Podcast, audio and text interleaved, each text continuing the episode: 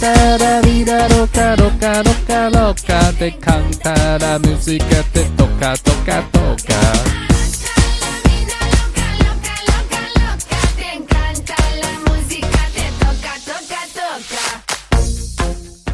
欢迎回来知识频道，我是 Doctor E。今天我录这一集啊，距离我去罗马尼亚已经超过一年，大概一年又一个礼拜。罗马尼亚这一集如果再不讲，有些印象已经开始渐渐模糊。今天就来跟大家讲，去年九月的时候我去那一趟罗马尼亚，看到、听到、吃到、闻到什么东西。但第一个问题哦，我相信一定有人想问的是，为什么要去罗马尼亚？为什么选择罗马尼亚？罗马尼亚在旅游版图上应该算是一个不怎么热门的国家。诶，不过这样好像就解开了嘛，对。我就专门去做一些不怎么热门的事，讲一些不怎么热门的议题，然后做一些不怎么热门的单集，好像没有违和感这样。但没关系，我就是经营喜欢不怎么热门的任何事的这个客群。但是刚片头这首歌《Toka Toka》，它算是一个热门舞曲吧？我相信大部分人都听过这首歌，有人还以为这是抖音神曲。它不是抖音神曲，但它算是一个动漫角色跳舞的神曲，所以另外一部分人可能会觉得这首歌是某个日本动漫里面出现的一段电音舞曲，然后动漫里面角色就会跟着这个节奏跳舞，然后抖音和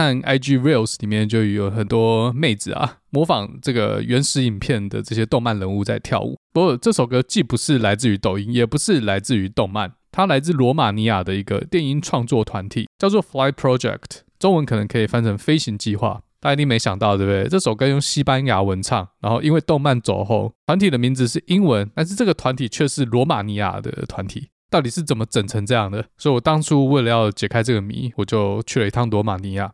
到这边以上，我完全都是我好小的。其实去年我原本原定的行程是要去西班牙和葡萄牙。那葡萄牙我已经做了三部曲，已经讲了嘛，所以葡萄牙还是有去，但是西班牙就没去了。为什么呢？主要的原因哦，应该可以拆成两个面向来看。重点就是因为住宿太贵。因为我是独旅，我一个人，一个人住旅馆不划算，只能去住青年旅社。住青年旅社不错，可以认识很多人。可是嘞，当时嗯还是有点 COVID 的疑虑，因为我那时候呃主要是从巴黎进出，然后我在巴黎会待一阵子，住我朋友家。但我朋友他们家有小朋友，所以我尽量不要让自己感染 COVID，去造成别人的困扰，同时也造成自己的麻烦。所以原本是要从巴黎直接飞巴塞罗那，然后一路往西北走，先去红酒的产地 Rioja，然后再回靠到马德里，之后再不知道坐飞机或坐车去葡萄牙的北边波尔图，然后再坐火车到里斯本。玩完里斯本之后嘞，其实我已经去过里斯本啊。其实去里斯本就是跟朋友见个面，但因为后来没去嘛，所以我朋友他就坐车到波尔图找我，还有其他朋友这样。然后去完里斯本之后嘞，再回到西班牙南边，去之前讲葡萄牙那集有讲到的格拉纳达，去那边看信奉伊斯兰的柏柏人在伊比利半岛留下来的一些宫殿，还有一些文化。反正在那边晃一晃之后，再回巴塞罗那之后再飞回巴黎。可是嘞，西班牙算不是一个很贵的地方，但是还是有点贵。如果以独旅又要住旅馆来说的话，一个晚上可能也要个八十、一百欧，或者是一百二十欧。但葡萄牙还可以啦，葡萄牙算蛮便宜的。之前有听我那几集呃葡萄牙三部曲的话，波尔图稍微贵一点，但其他那些小城市啊，像布拉加、吉马雷斯，那个一个晚上可能才五十欧、六十欧而已哦。所以因为这个预算的关系，我就在想，我到底要去哪？后来就有一个在德国的朋友推荐我罗马尼亚。呃，其实不止一个，有两个，但有一个人说还好，另外一个超推，觉得还好那个朋友，他只有去过罗马尼亚的首都 Bucharest，那觉得超推的，他去了罗马尼亚很多小镇，还有一些边境的小镇，所以我就开始找，我就来看罗马尼亚到底有什么好玩的。其实罗马尼亚一直以来都是一个我还蛮有兴趣的地方，只是交通方面有点麻烦，这之后再讲。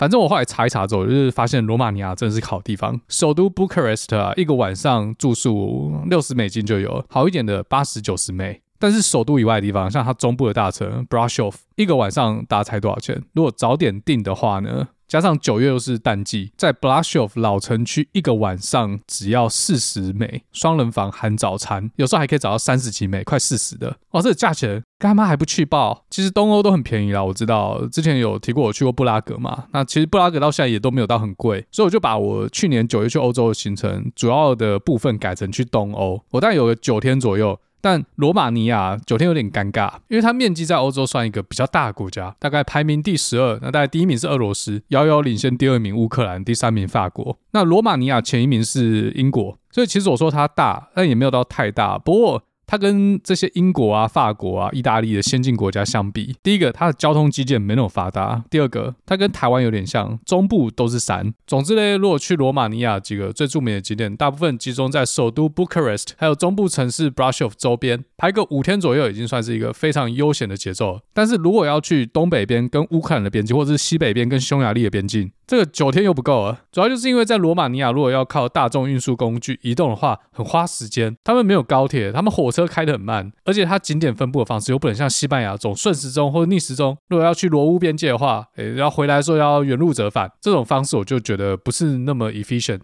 那我就想到另外一个方式啊。我干脆不回首都了，我一路往西北边走，就直接跨境到匈牙利，去布达佩斯。我没有去过啊，去个两三天，然后再飞回巴黎。就这个也很难弄，因为要从罗马尼亚西北边的大城坐车到布达佩斯，中间要换好几次车，要先坐到边境城市，然后再换车，要换个两三次才到了布达佩斯，中间一样是浪费很多时间。不过讲到这个啊。我一直很想做一种旅行，就跟有些听众可能跟我聊天过，也知道我想要做一个没有计划的旅行，就是我在事前都不去查，然后我也不 care 这时间问题，浪费时间就浪费时间，也不能说真的浪费，因为中间如果真的走错路啊，或者一些等待时间，那个也是一种经验嘛。旅行就是在期待这些预期之外的突发状况，这对我来说是一种享受。啊，不过这次时间真的是没那么多啊，而且还要再去葡萄牙，而且已经跟人家约好了，所以中间如果有一段没补好，后面可能就 贵州嗨聊聊。所以这告诉我一件事：如果真的要独旅的话，就全程独旅就好，这样弹性才不会受限。所以我后来也放弃了这个选项。再来下一个选项是，哎，我就不坐车了，我去罗马尼亚五天，然后再分三天去南边的保加利亚，或者是刚才西北边的匈牙利，我用坐飞机的，一种金钱换时间的概念。反正在住宿。这边省下来的就拿去补贴移动更有效率的交通方式，就步一步发现，哎，这个保加利亚的方案好像不错哈。好，那差不多要这样定下来的时候呢，飞机啊、航班啊、日期啊、价钱我都查好了。那准备要定的时候，我他妈发现一件事：这个住在欧洲人应该都是习以为常，但是住在美国或台湾人可能会比较没有经验。我当时查机票是有考虑价格还有日期啊，主要是价格先决，看那个直飞，然后价格最便宜的。那大部分都是联航，台湾做联航应该是很有经验的啊，比如说做虎航去日本。那联航最大坏处就是没办法带太多行李，或者甚至说没办法带托运行李。如果要托运的话，要加钱。这个钱加上去，联航的价格跟一般航空公司可能就没有太大的优势了。我当初找到这个联航叫做 Wizz，我所有的欧洲朋友都跟我说这是一家烂公司。然后它的行李限制非常的严苛，基本上如果不托运的话，真的只能带一点点东西。我就想说啊，反正我就一个人独立，我就带一点点衣服应该无所谓。我朋友是跟我说，就全部穿在身上，那些比较重的东西，然后相机啊什么都放在身上的口袋里面，等到过完关再把它放回背包。如果还是真的不行的话，就顶多加一件 carry on，补他一点钱。反正加一加机票应该是一百美以内，大概可能七十八十美。我如果没记错的话，反正很便宜。我那时候花了非常多时间去看他那个行李的 policy，然后就东查西查，确定哎、这些限制我应该是 acceptable，应该是可以忍受，然后应该可以过得去。之后呢，我准备要买机票，然后发现一件事。这班飞机怎么出发的机场不是 CDG，它写的是 BVA，这什么鬼机场？在哪里啊？原本以为是戴高乐机场哦，就不是。我就发现，哎，原来欧洲的联航啊，它起降的机场都是一些比较奇怪、比较偏远地方的小机场。这个 BVA 在哪嘞？B stands for Bouvet，它是一个巴黎北边，大概开车要一个小时左右的一个小镇。然后这班联航飞机早上五点多要飞，我他妈傻眼，我想说这个时间我要怎么从巴黎到 Bouvet？我在里面查查查，因为公共运输工具一定比较便宜啊，可是没有那么早开，就算有可能也没有那么多班次。看来看去只有两种方法，第一个就是前一天先去，然后住一天，看看附近有什么好玩的。不过我随便 Google 一下，的确是没什么好玩的，而且住宿费还他妈超贵，一天要一百欧。那如果是这样的话，我干嘛还要坐联航？我傻了吗？那另外一个方法就是，哎，我一大早坐 Uber 过去，Uber 也不便宜啊，也要七八十欧。我就是觉得，如果真的订这班位置，我根本就是自己找罪受嘛，不止没省到钱，还浪费时间，而且行李还诸多限制，非常不方便。正当我在考虑是不是要放弃罗马尼亚的时候嘞，我发现一件事，我前面说罗马尼亚交通麻烦，包含它的班机非常少。我那时候在查飞机的时候，我用的是 Google Travel，然后我 suppose Google 应该会列出所有的航班，但是我后来想想怪怪的，为什么嘞？因为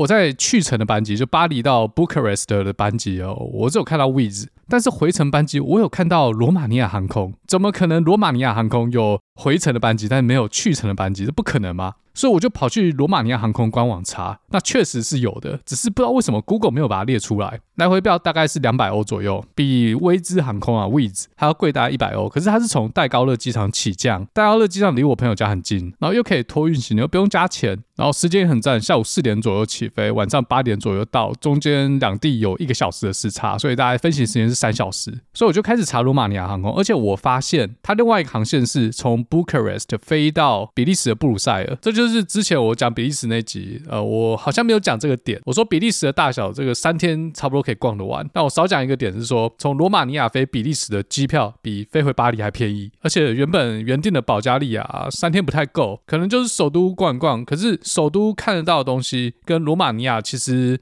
呃，让他们文化不太一样，但是看起来东西也蛮像的，所以我就想说，比利时也是一个很冷门的旅游点，哦，就去一发好了。所以我后来就约了宏伟在比利时相见，然后前面几集讲了嘛，我们比利时玩一波之后，我再坐欧洲之星返回巴黎，那隔天就是去葡萄牙。那其实我在找葡萄牙的机票的时候，也是遇到一样问题，飞葡萄牙的班机也不是在戴高乐机场起降，它是在巴黎南边的另外一个小机场叫奥利，可是这机场交通方便多了，而且它班机的时段是下午左右，不会么诡异。好，所以我当时去欧洲这段啊，中间选点的决策过程就讲到这，听起来是有点无聊，已经讲十分钟了。我跟大家讲，我光去找联航这个机场交通怎么过去，然后联航的行李有哪些限制，啊，如果要加一个托运，要加一个手提，要加多少钱，这样合不合算？光这些就搞掉我超多时间。所以我后来结论就是，如果真的不缺那五十美金的话，不要浪费什么时间去搭什么联航了。加上我朋友那边恐吓我说，威兹航空误点取消家常便饭，而且取消他可能还不通知，他妈到现场他才通知，而且我不差这一百块美金。虽然我前面好像有说，哎，旅途就是要遇到这种突发事件，可是我不想遇到这种突发事件。这种叫什么？还没开始就结束了，连去都还没有去，而且前几个晚上旅馆还不能退费啊，中间订了一些行程，票已经买了也不能退。这种突发事件就没什么色彩可言，你知道吗？就只有一个字，就是干。好，Anyway，为什么我花十分钟讲这段？因为我想要诱导大家去 Apple Podcast 上面留言，或者说，如果你用 Spotify 的话，也可以留言，分享你搭廉价航空曾经遇到过的鸟事。鼓励大家留言啊，鼓励大家去留言鼓励我。好，那接下来我们回到我要从巴黎出发那一天。那天是礼拜六，要飞罗马尼亚的前一天，我走在巴黎的塞纳河左岸，大概是巴黎第七区那附近。我经过了台湾领事馆，啊，不能说领事馆啊，就是好，反正就领事馆，我管他的。台北办事处，我只是探头看看，办事处的人员跟我说，隔天啊，礼拜六就是我要飞的那天早上有开放，而且一年只开放一次，可以让大家参观领事馆。哎，台湾在巴黎的台北办事处，哇，那我外面看进去，感觉很爽啊，很高级耶。我当时在直播啊，所以那时候有看我直播的人，可能刚好有。看到，所以我原本是打算一大早去台北办事处先去给他看一眼，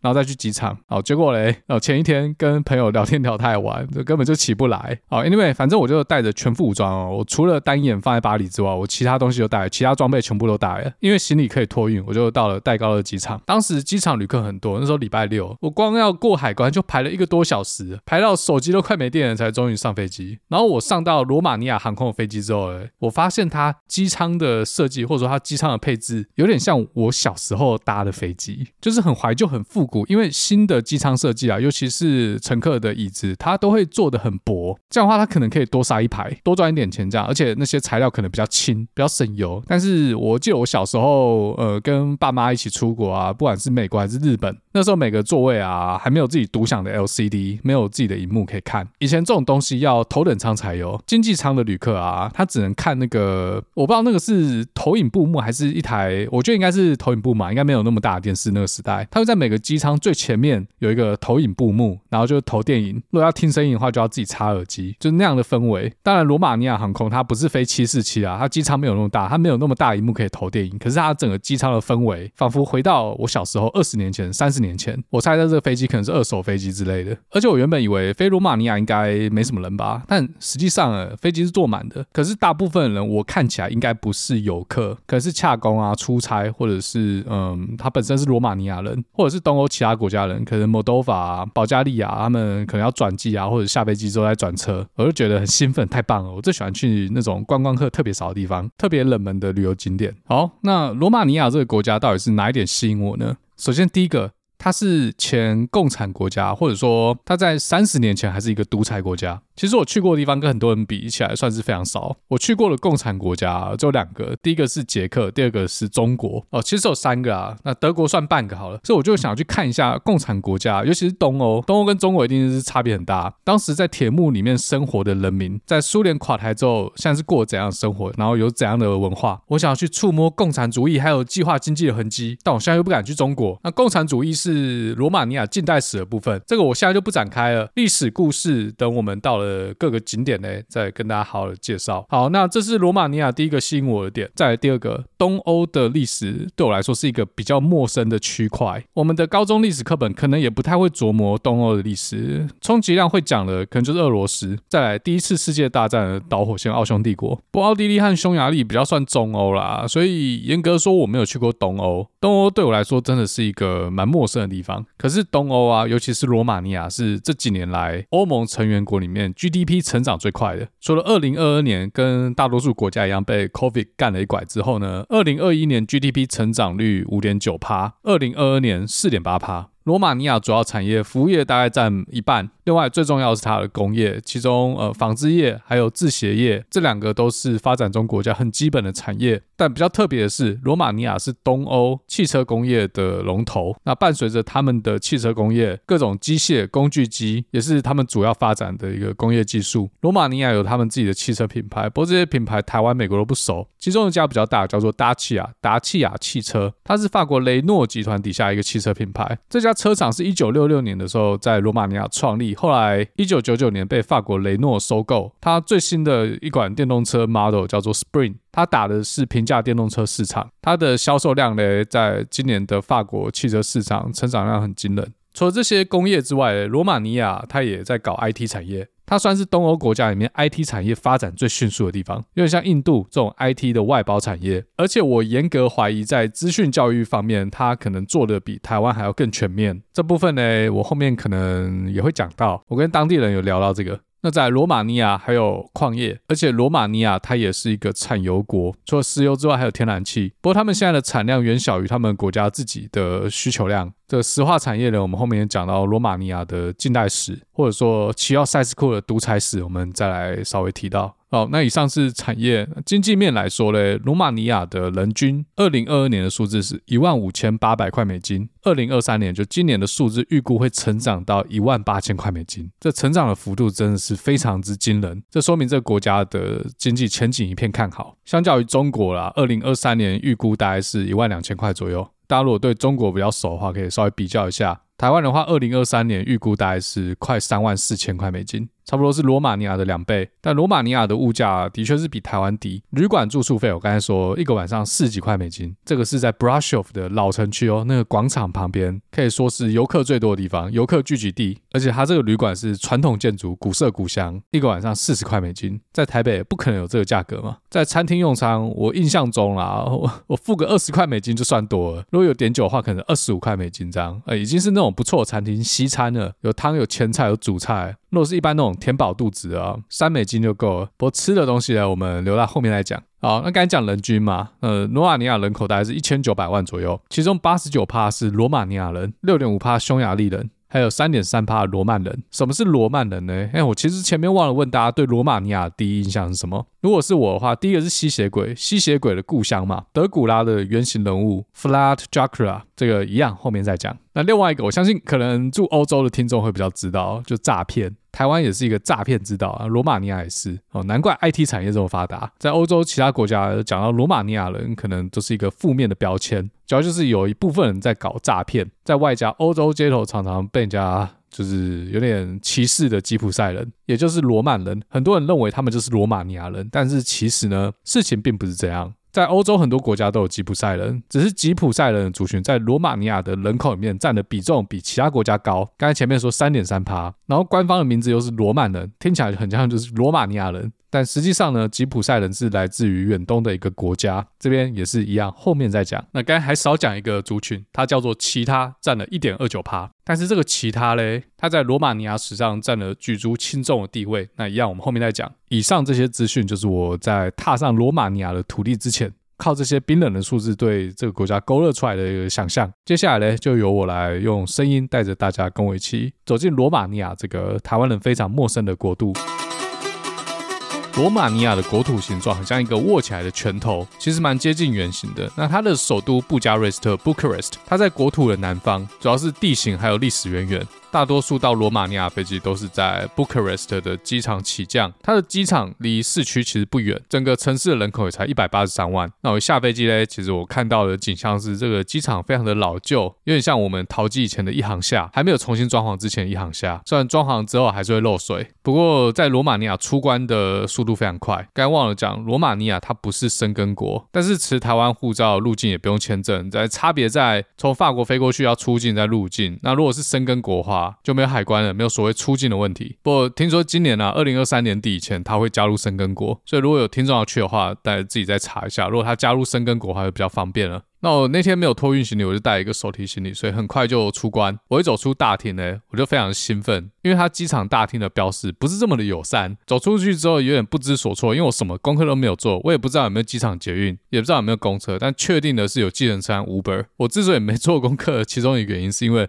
在罗马尼亚要移动，坐 Uber 就好，因为 Uber 非常的便宜。如果是做一些大众运输工具啊，可能要给现金，但我身上好像只换了大概两百块美金左右的当地货币，它的名字叫做累，啊，很奇怪啊，反正我们就叫它罗马尼亚币。跟欧元的汇率大概是锁在五比一，那一欧元可以换五类。我身上大概就是一千类。我那时候去欧洲的时候，哎，欧元已经跌得比美元还低了，所以拿美国薪水去欧洲玩真的是爽到翻掉，就像你各位现在去日本玩一样。所以我当初的策略是能刷卡就刷卡，因为刷卡的汇率比较好。那种没办法刷卡的，我再掏现金，所以我就打算直接坐 Uber。结果我走到机场大厅的时候，我他妈找不到 Uber 的点，但是我看到他们有一种贩卖机在卖什么？哎，卖计程车券。它的计程车叫车系统有点像自动点餐机，它一台机器有一个很大的荧幕，里面有各家车队，这种五五六八八，然后每一家的车队会把它的收费方式写出来，比如说每一分钟啊，或者是每几公里要收多少钱这样。我那时候看到就是，哎，不错，公开透明嘛，不像有些国家在上车之前一定要先跟老板谈好价格，不然下车的时候就靠北，会觉得干怎么这么贵，要被骗。但是身为一个外国观光客，好像就只能把钱给他。像我在葡萄牙就被凹过，有些地方甚至你已经跟他谈好价，你下车他的价格又变了。但 anyway，这看起来他们这个公开透明，先告诉你他跳表怎么跳，我就拿手机出来跟 Uber 比价一下，哎，看起来比 Uber 便宜，大概就是五十类、六十类附近，也不过十美金而已嘛。在西雅图吃个三明治都不止十美金，然后我就那边按按按，因为我也不太会用，然后他好像又没有英文，我就看隔壁怎么做，我就怎么做。反正那个操作界面很简单，选完之后它会吐出一张纸，很像号码牌，然后上面写了一个很像车牌号码的东西。我拿到这张纸，我预期的是，我走出去外面可以看到一个计程车叫车中心，然后就过去等，然后我就可以去比对到底是我叫到哪一台车，去比对那个车牌。先假设这是车牌，结果我走出去之后，哎，没有这回事，外面一片混乱，有好几台计程车，我也不知道哪一台，我更不知道他是哪一家，我根本看不出来，不像我们台湾大车队有他的 logo。我那时候就站在那边，然后先观察一下其他人是怎么做的。我去看其他旅客有没有试图去对他手上那张纸的车牌号码有没有这个动作。如果有的话，就代表哎，这个可能是车牌号码，要去找那台车。看起来是有，所以我就在那边等等等。那等半天，车来来回回啊，有很多车停在那边，也没有客人。我在想，如果这个系统啊，我是旅客的话，我拿了号码牌，那、啊、我不坐会怎么样？我想一想去，我就觉得这个系统不 make sense 嘛。它不像是邮局，它叫到号人没来，我可以过号。但是计程车知道怎么不？我在那边站十几分钟，我跟傻逼一样，就是没有看到我的车。所以我就开始问，我就问旁边停很久的司机说：“哎，我这个是不是在这边搭车？”我用英文问，结果罗马尼亚他机场司机不太会讲英文。我觉得他们计程车司机的英文能力可能比我们台湾还弱。我们台湾的计程车司机有些不只会讲英文，有些还会讲日文。反正司机看了我手上这张纸嘞，他就叫我上车，我就满脸疑惑。我后来想想想，应该没差吧？反正这个跳表价格其实前面都已经公定好了，我就给他跳表啊。反正不同车队他也没有差多少钱。其实我上车之后嘞，我还没跟他讲我住哪，他就开了。然后边开边问我住哪，我就给他地址，然后他边开车边输入，我那时候就觉得有点危险。然后重点是他还没有跳表，我就知道干完了，我就马上问他要多少钱，他就边开然后边跟我用，呃，我也不知道他在讲什么语言。他就知道我听不懂罗马尼亚话，他就打开一个类似 Google Translate 的一个 App，用那个 App 转英文跟我沟通，然后我讲话我讲英文，然后他再把它转回罗马尼亚语，总之他开一个价格一百类，我内心的草泥马又开始奔腾了。我想说，Uber 才收六十几类，而且刚才那台轿车机器跟我说五十类，你现在他妈跟我说一百类，我在那边开始跟他争执，或者说呃跟他砍价。我说不可能，刚刚我用那个机器明明上面就是写五十类，而且我用 Uber 查也不过才六七十类，我还告诉他从机场到我住的饭店，呃才不过几公里哦、按照这个费率来算的话，绝对不可能是一百类。然后我也不知道他有没有听懂，反正他就说没有没有，这是深夜时段不一样之类的。然后我看他在那边一来一回，然后又要看手机，又要看前面，而且他开车很快。我想说算了算了，我跟他讲一个价格，七十五类要不要？那他就说好，OK。那反正就多十五类吧。这一下飞机马上就被骗，十五类不过是三美金的价格，台币一百块左右啊。算了，生命比较重要。其实，在真的到罗马尼亚之前，我知道罗马尼亚有一些诈骗集团，但是我从来没有想过，我一下飞机马上就会被骗。因为我原本打算一开始是打 Uber 嘛，Uber 的价格在叫车之前就已经秀出来了，而且也不是直接付钱给司机。所以这告诉我一件事啊，虽然这个价格写得非常的公开透明，但实际上运作未必是这回事。法律定得好不是重点，重点是有没有执行力。那大概车程也不过就是十分钟、十五分钟左右，就马上到我要住的旅馆。到了之后啊，在 reception 我问他们第一个问题就是，从机场坐计程车过来大概多少钱合理？现在这个时段，他们说大概四十几类吧，所以我大概是被骗了三十几类，六美金左右。旅馆这边是跟我说嘞，的确在机场有很多计程车司机，他们会去骗外国游客。他建议是说，如果要叫车，就是由旅馆来帮忙叫，旅馆叫的车，司机都是跳表，比较公平。那我第一天住的旅馆，它离 Bucharest 的老城区有一定的距离，其实也没有很远，一个晚上才五十四美金，它应该有十几层楼高。从呃，我应该是从 Expedia 订的吧，图片看起来新新的，但实际上呃到现场它旧旧的，它有点像台湾已经经营了二三十年的饭店那种感觉。当时大概晚上九点多，呃快十点，我肚子很饿，但是他说今天餐厅不开门，叫我自己用那种那个送餐的 App 去叫外卖。他说怎么今天餐厅不开嘞？啊，其实他有开，只是他不接受。客人，因为有人在办喜宴，我就站在他那个餐厅外面看，我就看他们结婚是怎么布，有哪些习俗啊，都做什么事。基本上他们一群人在那边跳舞，啊放的音乐是有点像民族音乐，但因为我不知道罗马尼亚的民族音乐听起来是怎样的旋律，但是听起来就是民族音乐这样。然后中间有时候也会放一些嗯比较美式的情歌啊什么的，反正一群人就在那边跳舞，我就觉得蛮嗨的。这跟台湾比较不一样，他们可能就是喜欢跳舞这样。看一看我就回房间了，然后房间还蛮干净的，虽然说不大。那我就想说来点个 Uber Eat 好了，这边物价这么低，我他妈点个爽，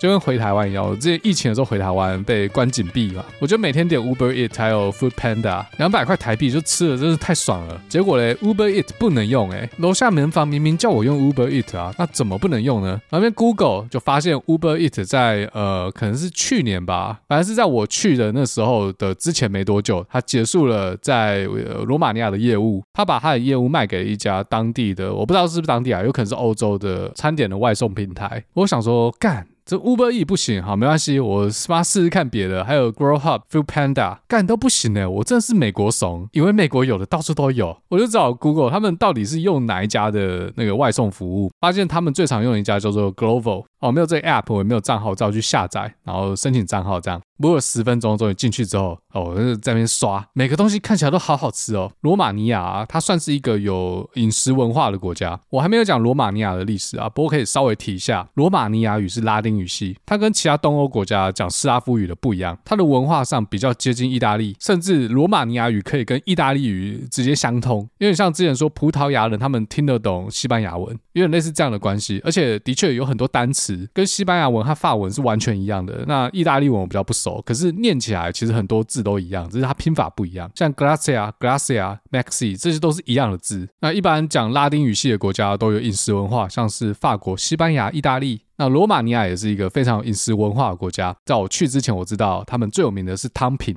他们有各式各样的汤，所以我就打开这个新下载的 Grovo 然后我搜寻罗马尼亚传统食物，跑出一间餐厅，我在那边刷刷刷，边刷看那个价格，边嘴角上扬。我操，怎么这么便宜啊？而且看起来都好好吃哦。那边刷了二十分钟，很难下决定。最后终于，哎，他点一点，差不多一百类左右，不过二十块美金。不过有一堆东西，有汤啊，有有主菜，有前菜，反正具体点什么我也忘了。为什么我忘了？因为我根本没有吃到。当我要付钱的时候，他不给我付哦。他说我的账号需要经过。我手机号码认证。我想说靠呗，那我岂不是要在那边国际漫游收我美国这支号码的简讯？我想说算了，也没多少钱。但是当我要输入号码的时候，我发现它只接受罗马尼亚的号码。有时候想说，干，我他妈花了二十几分钟选我要吃的东西，结果嘞，这个 app 不给我下单啊。那时候时间已经来到十点半左右，我就只好打开 Google Map，然后搜寻餐厅，看附近有没有还有开的餐厅。我就发现大部分餐厅十点就关了，也就是说，如果我一开始就去买哦，一开始不要用那个什么 Glovo，不要听楼下旅馆说要用什么外送服务，明明附近就有东西吃啊。他跟我说没有，不过后来我找一找，我找到一个呃有一点距离有一家卖 Kebab 的店，他也有开，而且中间还会经过几家便利商店，都还有开。我就决定直接走去买啊。出去之前我还先问了一下旅馆这边治安怎么样，旅馆是说罗马尼亚普遍上嘞治安都蛮好的，所以深夜大概十点半左右，我就一个人走在街上，其实街上人很少，但是偶尔还是会看到一男一女，他们可能刚去完 party，附近有一些公寓，他们可能回家这样。但是整体街道啊，整洁程度啊，还有整个氛围，的确是让我感觉蛮安全的，很像深夜的台北市。我就走走走，大概走十五分钟，到了这家 K 吧 Kebab 店。Kebab 就是沙威玛，在地中海沿海的国家好像都会卖 Kebab。它这个 Kebab 一个大概是十到十五类左右，大概就两三块美金，但是超级大，它有各种各式各样的肉，然后自己选。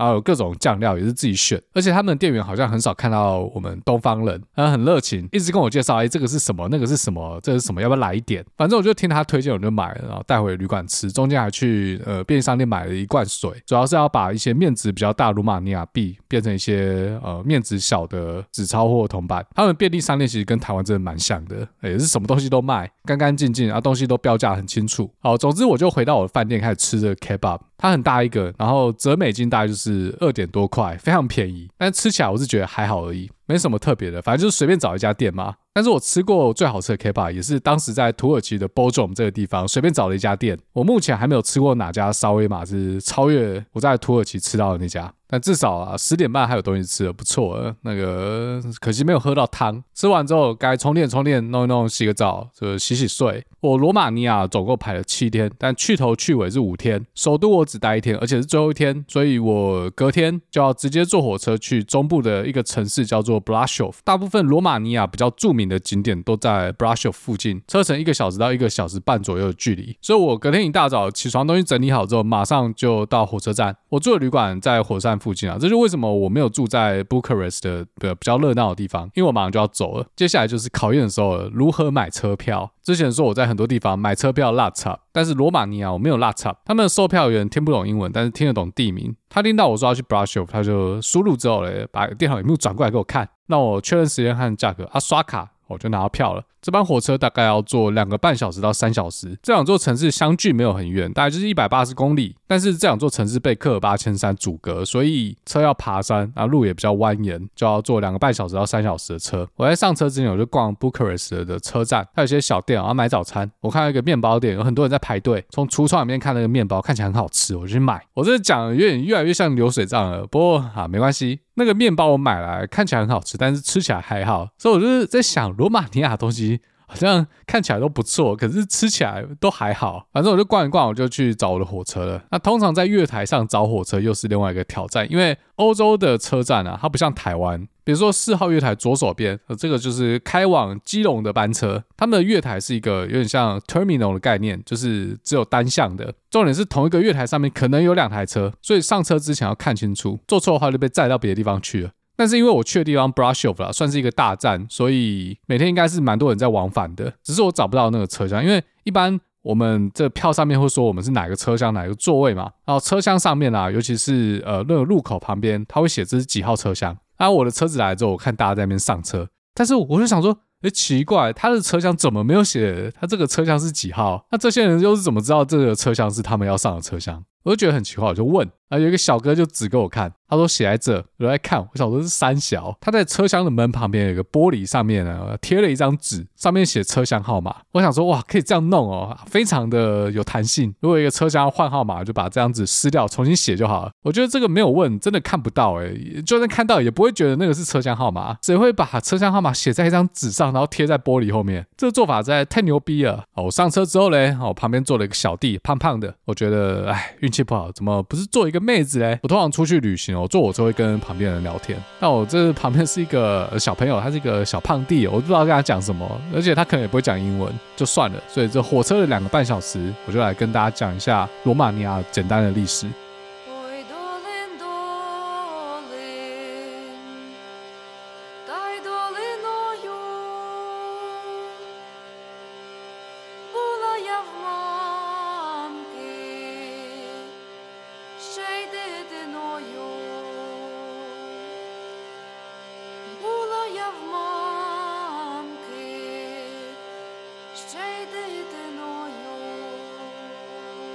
在我开始之前呢，先跟大家介绍一个概念。我们台湾啊，通常学的是中国史嘛，就是中国史观。那后来民进党执政之后，就稍稍的转移到台湾史观，但是我们或多或少还是在学这个大中华的历史，从黄帝虞舜、夏商周、秦汉，一直到中华民国。对于中国史来说啊，不过这边先讲一下，我不是历史专业，所以如果有历史系的啊，觉得我在那边乱讲的话，可以密我，可以留言，反正我就是讲我自己的想法。对我来说，我觉得中国史它比较汉人本位制，因为汉人一直以来自视自己的文化是比较高尚的文化。所以，当汉人去推翻了上一个由外族统治的朝代，比如说呃明朝推翻了元朝，或者是之前北周、北齐这些比较偏北方游牧民族建立的朝代。最后被隋炀帝杨坚干趴之后嘞，中原地区恢复汉人的。大一统时代。只要汉人重回执政啊，我们就会常常听到这些外族啊、这些蛮族，他们进到中原之后就开始学习汉文化，所以实际上是他们被统一，是他们在文化上被汉人统一。最后嘞，这些少数民族建立的朝代，也都变成以汉人为主的。中国历史上的其中一个朝代。但实际上文化交流是双向的。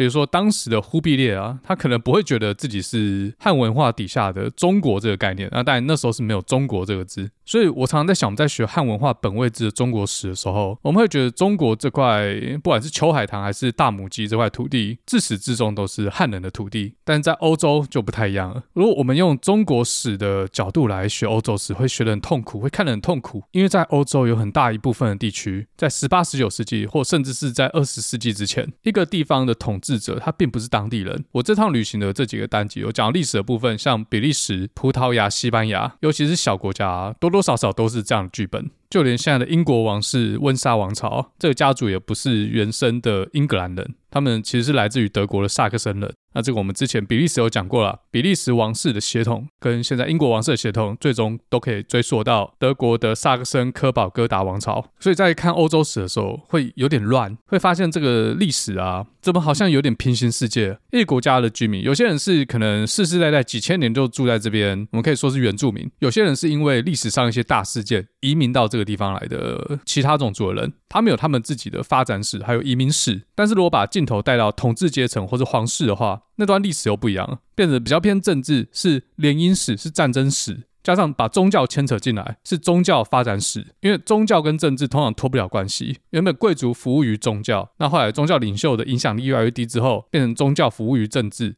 所以在介绍一个地方，或者在了解一个地方民族文化的时候，用统治阶层，或者说用政治角度，跟用当地原生居民或者是移民用文化角度来看这段历史脉络，会是两条分分合合的线。那我之所以要讲前面这一段，就是因为罗马尼亚就是这么样的一个地方，而且它是一个非常好的例子。罗马尼亚这块地方在地图上已经存在很久了，废话。但是罗马尼亚这个国家在一八五九年才成立，比美国还年轻。那这个当然就是从政治角度来看，因为罗马尼亚人他不会因为罗马尼亚这个国家成立之后，他才开始存在嘛，他早就已经在这个土地上生活了好几百年。所以以中国外交部的立场来看，罗马尼亚它可能是很多国家神圣不可分割的一部分。那确实也是，因为罗马尼亚这个地方呢，它通常是附近强权的一个行政区。那这个行政区会因为东欧的政治势力变动，在不同时期，它会归属在不同国家底下。但是生存在这块土地上的罗马尼亚人呢，他世世代代就是生存在这个土地上，然后被不同的政治势力统治，直到一八五九年，这个区域的两大强权干了一架。就是我们之前土耳其三部曲讲过的克里米亚战争，第九次土俄战争或者说鄂图战争，这是鄂图曼帝国国力走衰之后少数干赢俄国的一次，主要是因为有英法的帮忙。克里米亚战争之后呢，当时的法国鼓吹在现今罗马尼亚土地上的两个公国瓦拉吉亚瓦拉吉亚公国，还有摩达维亚摩尔达维亚公国这两个公国合并，从此诞生的罗马尼亚联合公国 Romania。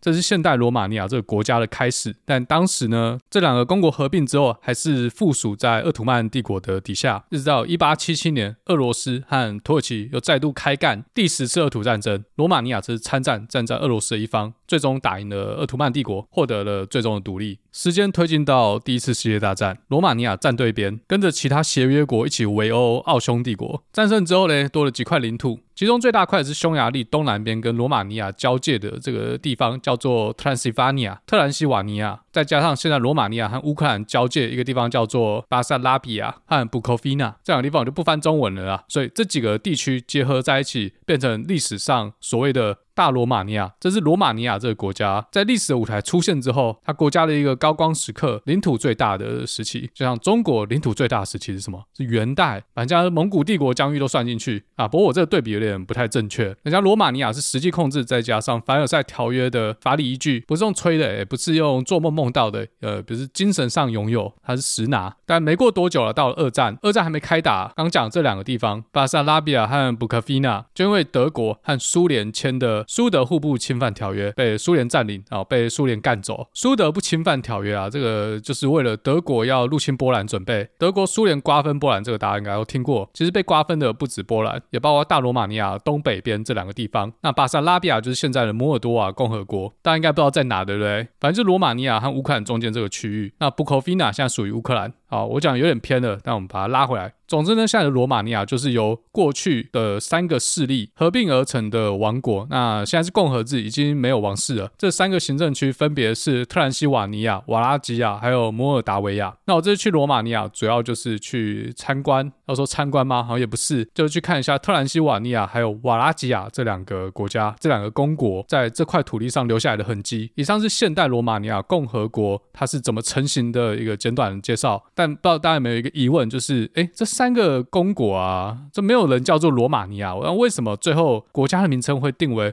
Romania 呢？这我们就要从底层的角度，从文化的角度来看罗马尼亚这个地方。罗马尼亚 （Romania） 或 Romania。这名字里面有“罗马”两个字，所以顾名思义，罗马尼亚应该跟罗马有点关系。罗马帝国前几天瓜吉呃新资料查才讲说，美国抖音有个迷因，就是大家相传啊，美国的男生会很常提到罗马帝国，所以说男生讲话聊天聊一聊就会讲到罗马帝国这样。那瓜吉做一个比喻，就是说，就像台湾男生会会常讲到三国，时不时就会讲到一些三国的典故啊，像三顾茅庐、诸葛亮，还有什么关二哥、重蓝义，相信郭董会站在历史对的那一边。所以我就在想，罗马帝国给我的第一印象是什么？好，我现在好像又要开始发散了，那我就把它，我就讲一下好不好？讲到罗马帝国啊，我第一个印象就是一部美剧叫做《Spartacus》，斯巴达克斯，真是太好看了。它就讲罗马帝国在西元前七十三年到七十一年之间，由斯巴达克斯这个呃角斗士发起的第三次奴隶战争。整个电视剧有三部，其中有一部的主角不是 Spartacus，是这场奴隶战争的其中一位领袖，他也是角斗士，他是 Spartacus 的前辈 Gannicus，他在 Spartacus 之前就成为了自由人。这个故事嘞，就在讲这些角斗士，他们本来在家种田过得好好的，就家园呢被罗马帝国侵略，这些壮丁就被带回去当成奴隶，卖给有钱人。那些干架比较厉害，就被当成角斗士，还有上竞技场去相杀。那这整个美剧的故事就在讲这些角斗士在竞技场里面的生活，还有在这个主人家里呢要做哪些服侍的工作，包括女主人欲求不满的时候要被抓去被女主人干。所以这部片特别的好看，不管是男听众还是女听众呢，都有。为各自设定的专门镜头。那后来因为这些罗马人真的太机掰，所以武艺高强的角斗士就酝酿了一场谋反行动，最后演变成国家内乱规模的奴隶战争。好，我就讲到这。我单纯是想要推这部电视剧，但这个跟罗马尼亚有什么关系呢？它其实没什么关系，它只有一点点小关系。就剧中的主角 Spartacus，他是色雷斯人。色雷斯在哪里嘞？它是土耳其领土在欧洲那部分，再加上它旁边的保加利亚。但是广域的色雷斯也包含了现在罗马尼亚这个区域。但是罗马尼亚这边的色雷斯人，他叫做达契亚人。原本这个地方都是一些零散小部落，但后来有一个英雄出现了，这一样的剧本。这老兄叫做布雷比斯塔，他统一了达契亚部落，建立达契亚王国。时间差不多就是刚才前面讲到的奴隶之乱的后期。那当时达契亚王国最大的疆域，差不多就是我们刚才前面提到的大罗马尼亚时期。那其实达契亚王国的疆域再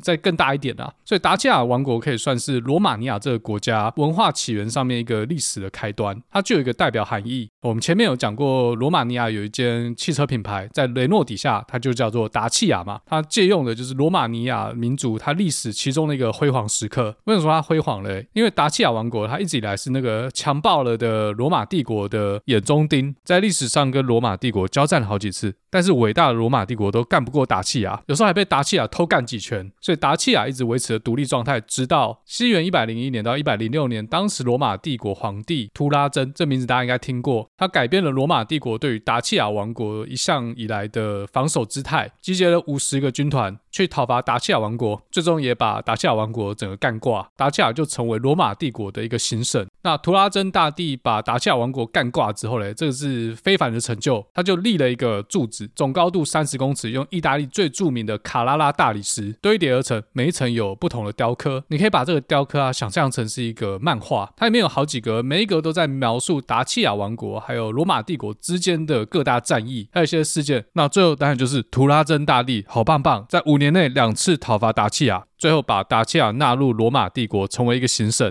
那这根柱子嘞，如果大家到罗马，就是真的罗马，就现在意大利的罗马，意大利的首都罗马，呃，你是看得到的。如果你在 Google Map 上面搜寻图拉真柱，它也会标给你看。这是如果大家去意大利看得到部分，但如果大家去罗马尼亚，你也看得到罗马尼亚的首都 Bucharest。它的国家历史博物馆里面有图拉真柱的复刻版，他把它每一幅雕刻复制之后放在历史博物馆里面给大家看。其实它每一幅雕刻就是跟大家传达罗马尼亚这个国家之所以为什么叫罗马尼亚，它的历史缘由，它跟罗马帝国到底有什么纠葛？时间推进到西元二世纪，罗马帝国被北方蛮族哥德人入侵。这让我们之前讲葡萄牙，我稍微提到过，哥德人最后迁徙到伊比利半岛，成立了西哥德王国。但罗马帝国的崩溃绝对不是单一原因，这以后有机会再讲。讲好了，总之外患啊，蛮族入侵，先被哥德人干一波，然后再被匈人阿提拉，再被阿提拉干一波，外加自己内部问题，罗马帝国分裂成西罗马帝国和东罗马帝国，他们名义上还是同一国家，只是由不同的两个行政首长来治理。只有东西两个罗马帝国，他们信奉的宗教也开始越走越远，西边以梵蒂冈或者说以罗马教会为首的天主教，东罗马帝国因为语言有点不同，他们是用希腊语来传教，最后东边的基督教变成东正教，所以整个教会系统也渐渐的分道扬镳。后来西罗马帝国经营不善，底下各大行省纷纷自行独立，但是教会势力还在，因为这些独立的呃所谓的蛮族，他们都已经天主教化了，所以宗教上还是以罗马教宗作为最高领导人。所以西罗马帝国虽然不见了，但是西罗马帝国遗留下来的基督教，让罗马教廷的教宗几乎变成中世纪几乎可以算是影响力最大的领导人。那东罗马帝国后来改名叫做呃，也不能说他改名啊，后来大家就叫他拜占庭嘛。所以如果不论宗教的话，以王王权的势力来说，罗马帝国的荣光渐渐东移，西方的世界之都不再是罗马，而是转移到东罗马帝国首都君士坦丁堡，也就是现在土耳其的伊斯坦堡。拜占庭帝国曾经收复过西罗马帝国的旧有疆土，但最后还是拿不住。时间快进到一零五四年，罗马天主教还有东正教正式决裂，两边互相把对方踢出基督教，大家都是说自己是正统。这时候嘞，在地缘政治方面，中东对应的是伊斯兰教穆斯林的崛起，突厥人的一支塞尔柱帝国渐渐成为拜占庭帝国东方的一大威胁。这段可以去听我土耳其的旅游三部曲。那我们从宗教角度来看呢，基督教圣城耶路撒冷也落入异教徒，也就是穆斯林的手中，这就导致了一零五四年宗教分裂之后嘞，东罗马帝国算信的是东正教，哎，但是。在穆斯林的威胁之下，东正教跟天主教他们两个信的东西还是比较接近，所以还是可以联手一起对抗穆斯林。这就导致了一零九九年的第一次十字军东征，东罗马帝国皇帝向罗马教宗求援，教宗就号召一群宗教狂热分子。你可以把这些人想成现在的网军，老大说要出征谁，他们就出征谁。我知道这段历史应该是高中一类组同学学的最痛苦的一段。反正呢，十字军东征成功的打下耶路撒冷，在耶路撒冷成立了耶路撒。沙人王国这场战争从一零九九年打到二零二三年还没有打完，不这部分我就不展开。总之，从这件事情我们已经可以看到东方突厥穆斯林的崛起，让东罗马帝国渐渐走向灭亡。时间快进到一二零四年第四次十字军东征，教宗登高一呼，要要绕人去打耶路撒冷和埃及。但是这支十字军后来因为东西教会渐行渐远的关系嘞，东正教对于信仰罗马天主教的人来说，他们已经跟异教徒、跟穆斯林在他们眼中没什么两样，所以他们在去耶路撒冷的路途中呢，也顺手去干了东罗马帝国。我们高中生如果念到这段历史，一定觉得很奇怪，不是大家都基督教吗？我跟你讲，一点都不奇怪。这怎么讲呢？原本台派是要把国民党干挂，后来有一个人从民进党分裂出去，叫什么什么白色力量，所以我们的台派在灭掉国民党的路途之中呢，顺便也开始干白色力量，大概就是这样。总之，东罗马帝国这几百年就很尴尬啊，西边基督教的亲戚一直不断的派八加九去打他东边的穆斯林，的确是把他揍了穆斯林，但是但顺道还是抢劫东罗马帝国的村庄城市。那东边呢，塞尔柱帝国被呃远东一个更猛的蒙古帝国碾平之后，拜占庭帝国得到一点喘息的机会，结果没过多久，一个更猛的鄂图曼帝国崛起。在穆斯林的世界，相传君士坦丁堡是不可能打下来，所以不管是塞尔柱帝国还是早期的鄂图曼土耳其，他们看到君士坦丁堡的防御工程啊还没打就放弃，像蒙古帝国也是直接绕过去。这是一个心理障碍，就跟国民党以前觉得高雄不管派谁都不可能选得赢的这种一样的心态，所以派了韩国瑜去，只给他一瓶矿泉水和一碗卤肉饭去当炮灰。但是鄂图曼帝国苏丹穆拉德二世挂掉之后，他儿子穆罕默德二世这个屁孩他就不信邪，在一四五三年他下令要围攻君士坦丁堡。那这段也大家自己去听土耳其三部曲。君士坦丁堡最终沦陷，罗马帝国灭亡。好，我讲这么多，到底跟罗马尼亚有什么鸟毛关系？罗马帝国的历史可以说是，嗯、呃，一个西方或者说欧洲中世纪历史的一个 high level 的视角。拜占庭灭亡之后，紧接着欧洲就进入了文艺复兴时代，这就开启了欧洲的另外一个新篇章。以前的这些日耳曼蛮族、法兰克人、盎格鲁撒克逊人，开始要跟意大利哦，那时候还没有意大利，反正就是要跟旧有的势力开始黄金交叉。这是时代的一个宏观视角。但是如果我们 zoom in 到罗马尼亚，我们会发现，罗马尼亚这个地方它保留了罗马帝国时期的一些文化制度。罗马尼亚的国土有很大一部分都是山区，跟台湾很像。我们有中央山脉，他们有克巴千山。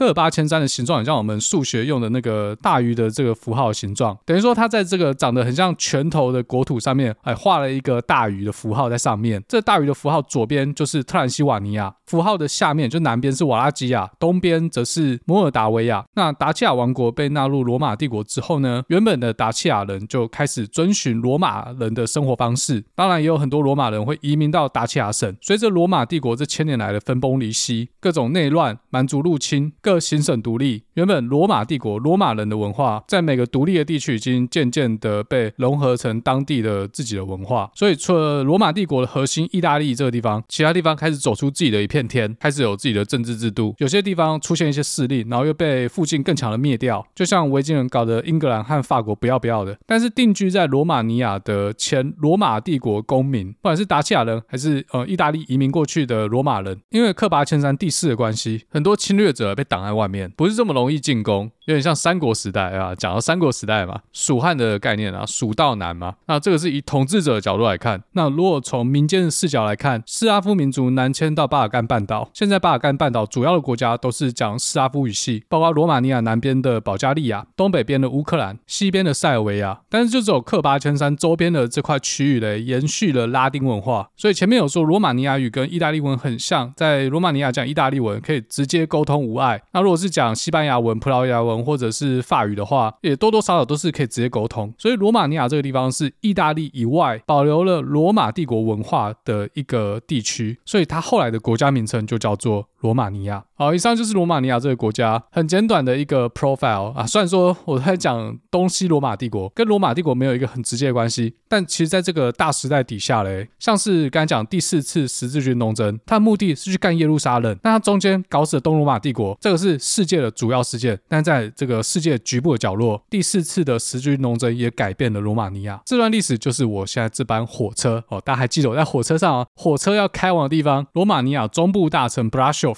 它是特兰西法尼亚、特兰西维尼亚史上出现的第一个城市。这个城市就是由第四次十字军东征出现的条顿骑士团，在匈牙利国王的委托之下建立的一个防卫据点，主要就是为了抵挡亚洲来的鞑靼人还有库曼人。这段历史我们下集再讲。从首都 Bucharest 开往 Brașov 的火车，它中间要越过克八千山，路途中是可以看到克八千山的景色，中间还会经过几个小镇，再外加几个去罗马尼亚应该说旅行团必看的景点，像 b e l i s h Castle。我会在 Brașov 住五天，基本上我就把这个城市当成是我在罗马尼亚主要的据点。Brașov 大概在罗马尼亚这个国家的正中心，在偏南一点。大部分的著名景点都在 Brașov 的一日生活圈的范围内，再加上 Brașov 跟条顿骑士团这个历史渊源的关系，它自己也是一个著名景点。我坐了这班火车，慢慢的进站。我走下火车，那走出火车站，眼前看到的是，哎，我在电影里面看到东欧的那种社会主义风格的城市美学。关于罗马尼亚在共产时期的城市美学，这个我放在后面几集再跟大家讲。我觉得这个真的是太有趣了。那我走出车站，我第一件事就是